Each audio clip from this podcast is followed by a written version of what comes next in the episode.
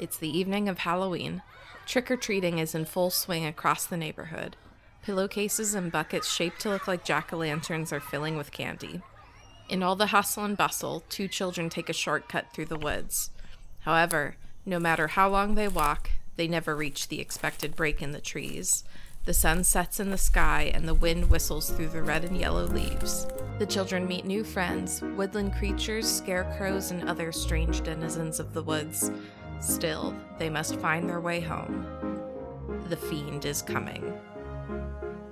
Fables Around the Table Lost premieres January 27th, wherever you get your podcasts.